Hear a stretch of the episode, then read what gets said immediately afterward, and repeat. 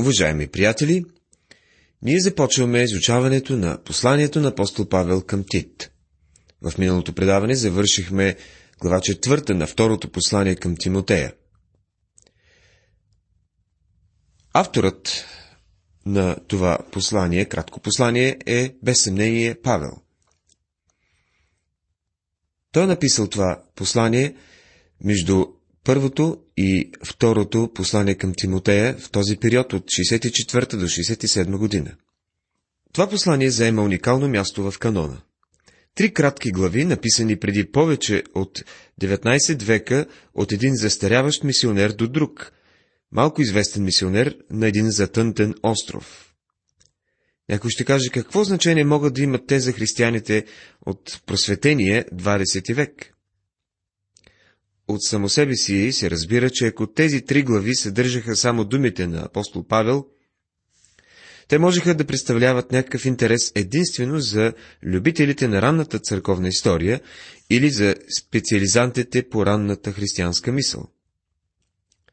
Но думите, които съдържат тези три глави, са думи, научени от духа и като такива запълват една празнота, която нито една друга книга не може да запълни. Разглеждането на въпроса за старейшините подкрепя и подсилва същото учение, което срещаме и в първото послание към Тимотей.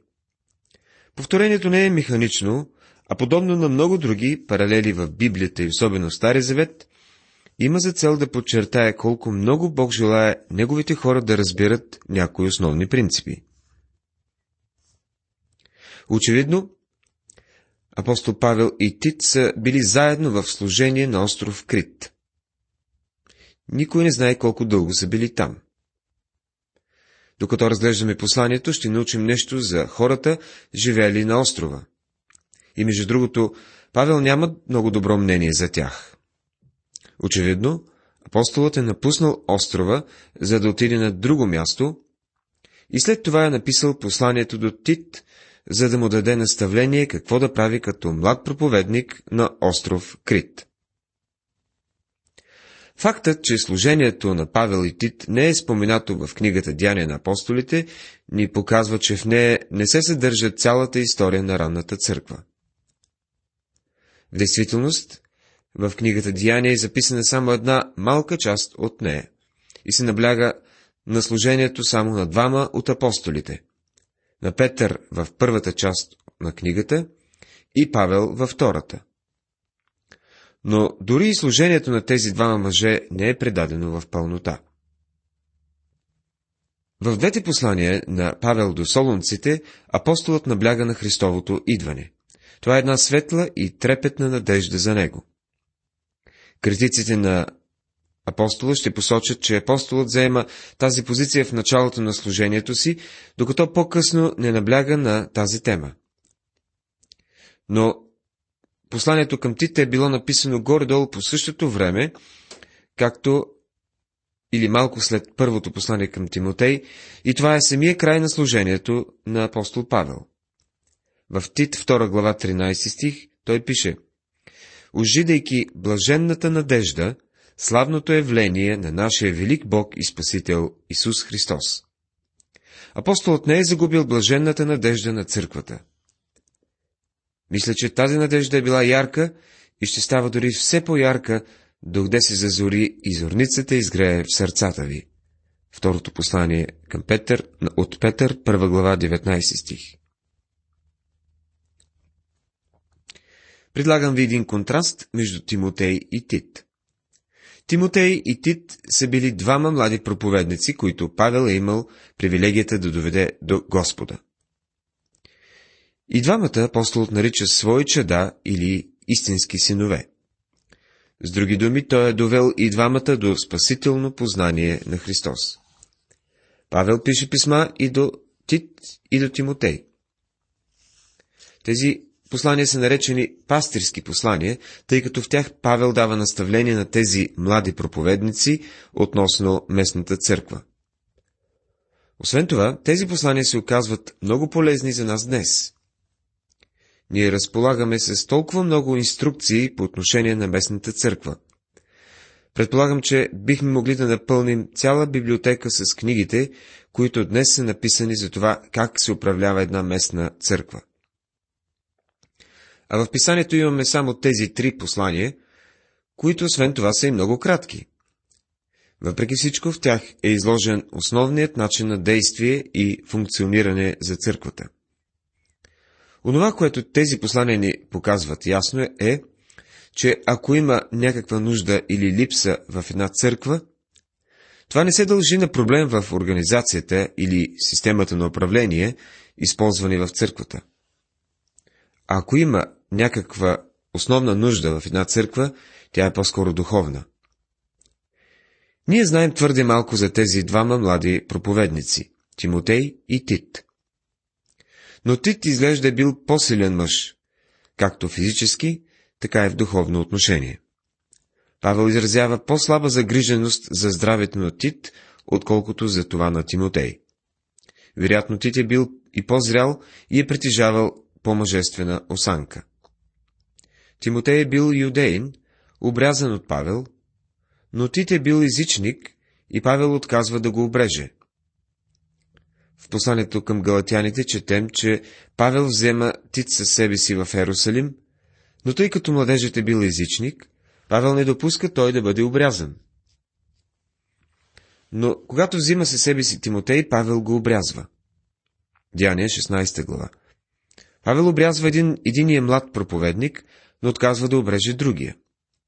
И ако трябва да се извлече някакво правило от това, то може да е само следното. Цитирам посланието към Галатяните, 6 глава, 15 стих. Защото в Христа Исуса нито обрязването е нещо, нито необрязването, а новото създание. Павел казва, че иска да бъде всякакъв за всички човеци, за да може да ги спечели за Христос. За юдеина той иска да е юдеин, а за езичника е езичник. Той обрязва Тимотей, защото заедно са щели да влизат по синагогите. Но на онзи голям събор на църквата в Ерусалим, Евангелието е било застрашено, а Павел не допуска и най-малката следа от легализъм да се вмъкне в здравото учение. Затова и отказва Тит да бъде обрязан. Опасно е човек да си поставя някакви дребни правила, които не са нищо друго, освен ритуал, чрез който да се опитвате да живеете християнския си живот. Приятели, ако нямате лична връзка с Христос, всичко останало е напълно безсмислено. Каква е темата в това кратко послание? В посланието до Тит виждаме една прекрасна картина на новозаветната църква в нейната пълноценна реализация като организация в една общност. Днес мнозина казват, че са членове на новозаветна църква. Искаме си да ги попитам, дали в тяхната църква някой е падал мъртъв. Почти съм сигурен, че не са имали подобни преживявания. Но в ранната църква, в новозаветната църква, четем за Анания и Сафира, които падат мъртви, защото се опитаха да излъжат Святият Дух. Ако този принцип действаше по църквите днес, щеше да се наложи повечето от тях да бъдат превърнати в болници или дори в погребални агенции. Идеалната църква, според това послание, има на първо място добра организация, на второ здраво учение и трето чист живот, готова за всяко добро дело. Това е представата за новозаветната църква според посланието до Тит. В посланието към Тимотей се набляга на необходимостта от здравото учение в църквата, а в Тит се подчертава колко важен е Божият ред за поведението на църквите. Всъщност, в първата глава, 5 стих, се явява и ключовият стих за цялото послание. Оставихте в Крит по тая причина да туриш в ред недовършеното и да поставиш презвитери на всеки град, както аз ти поръчах. Тит трябва да постави в ред нещата в критските църкви. Може би най-ценният текст в това кратко послание е пасажът във 2 глава, от 11 до 14 стихове, който е написан в един красив и уравновесен стил, който подчертава доктрината за благодатта. Посланието към Тит ни предлага едно красиво, кратко обобщение за това, как вярващият трябва да украсява учението за благодатта с благочестие и добри дела. Днес много хора изглеждат доволни от учението за благодатта, но на практика почти не желаят да го изявяват с добри дела, а още по-малко с благочестие. Такова едно отношение е погрешно и предполага неправилно разбиране на истинската благодат. Павел обобщава темата по един съвършен начин, като казва: вярно е това слово, и желая да настояваш върху това с цел уния, които са повярвали в Бога, да се упражняват старателно в добри дела. Глава 3, стих 8. В първа глава Павел казва, че църквата трябва да бъде организация с определен ред. Във втора, той подчертава, че църквата трябва да проповядва и да получава Божието Слово. Апостолът заявява, че църквата трябва да бъде здрава във вярата. Но ти говори това, което приляга на здравото учение. Глава 2, стих 1. А в трета, виждаме, че църквата трябва да върши добри дела. С други думи, църквата се спасява по благодат, трябва да живее по благодат и да изявява вярата си пред света чрез добрите си дела. Днес би било изключително трудно да се намери църква, която да набляга и на трите неща. Едни наблягат на едно, други на друго. Нека да разгледаме всяко от тях по-обстойно. На първо място, в църквата трябва да има ред. Апостол Павел пише до Коринтяните, че всичко трябва да става с приличие и ред. Глава 14, стих 40. Понякога човек не може да види много признаци за ред в църквата и причината за това е, че мълцина са служителите, които се опитват да движат всичко. Такава църква е в голяма беда и носи много скръб на своя пастир. Църквата трябва да има ред, а не само неколцина да се опитват да въдворяват ред и да вършат всичко. На второ място ще откриете много църкви, в които изобщо не се набляга на здравата доктрина.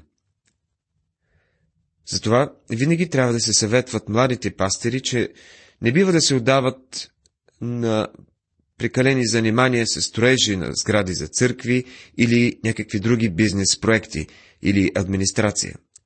Те просто трябва да проповядват и да разясняват Божието Слово. Вместо да изграждат организации, те трябва да съграждат живота на мъже и жени. Каквато и организация да са изградили в църквата, тя може да бъде съсипана по-късно от онези, които ще дойдат след тях. Би било истинско мъчение за един пастир, освен ако той не си е поставил за цел да съгражда живота на мъже и жени. Това трябва да е основната цел на всяка една църква. И накрая църквата трябва да е готова за всяко добро дело. Понякога ние наблягаме толкова много на доктрината, че пренебрегваме добрите дела, а църквата трябва да участва в добри дела. Някои християнски организации са така загрижени да съберат средства за своите програми, че започват да се интересуват само от това, как да накарат хората да дават, вместо да им помагат да израстват духовно. Много хора се нуждаят от помощ. Не само духовна, но и физическа помощ. Ние трябва да помагаме на хората също и в техните физически нужди. Има някои организации и църкви, които се занимават с подпомагане и социална дейност. Има църкви, които са включени в посещението на затвори. Това е прекрасно. Други работят с наркомани. Знаеме, че в ситуацията, в която се намираме, правителството не може да осигури тази помощ и е добре ние да се включваме все повече и повече. Поради сходството на темите и начина на написване, консервативните изследователи смятат, че посланието към Тит е било написано приблизително по същото време или много скоро след написването на първото послание към Тимотей. Макар че не е възможно да дадем съвсем точна дата, бихме могли да кажем с някаква вероятност, че това е станало между 65 и 66 година. Може би в Македония. Уважаеми приятели, това е едно кратко резюме на посланието до Тит. Някои са се опитвали да наблегнат повече на 3 глава, която се занимава с добрите дела, пренебрегвайки 2 глави за реда и доктрината преди това. Но ние ще се опитаме в следващите предавания да развием и 3 аспекта, посочени от Павел, за тъй наречената новозаветна църква. Предлагам ви сега едно кратко изложение на това послание. Първо, римско. Църквата е организация. Глава 1. Първо арабско. Увод. Първите 4 стиха на глава 1. Второ, една уредена църква трябва да има ръкоположени старейшини, които да отговарят на определени изисквания. Стихове 5 до 9. Трето, лошата репутация на критяните. От 10 до 16 стихове. Второ римско. Църквата трябва да получава и проповядва Божието Слово. Глава 2. Първо, църквата трябва да държи здравата доктрина. От 1 до 10 стихове. Второ, църквата трябва да проповядва Божията благодат. От 11 до 15 стихове. Трето римско. Църквата трябва да върши добри дела. Глава 3. Първо арабско. Добрите дела са доказателство за спасението. От 1 до 7 стихове. Това са делата на Святия Дух. И второ, добрите дела са полезни за настоящето и за бъдещето. От 8 до 15 стихове. Ще завърша с една мисъл на Мартин Лютер. Макар и кратко, това послание е наситено с такъв обем от християнско учение и е съставено по такъв майсторски начин, че съдържа всичко, което е необходимо за християнското познание и християнския живот. Уважаеми приятели, в това предаване направихме въведение към посланието към Тит. Когато в следващото предаване започнем самото изучаване, ще се убедите каква дълбочина има в това кратко послание. Бог да ви благослови!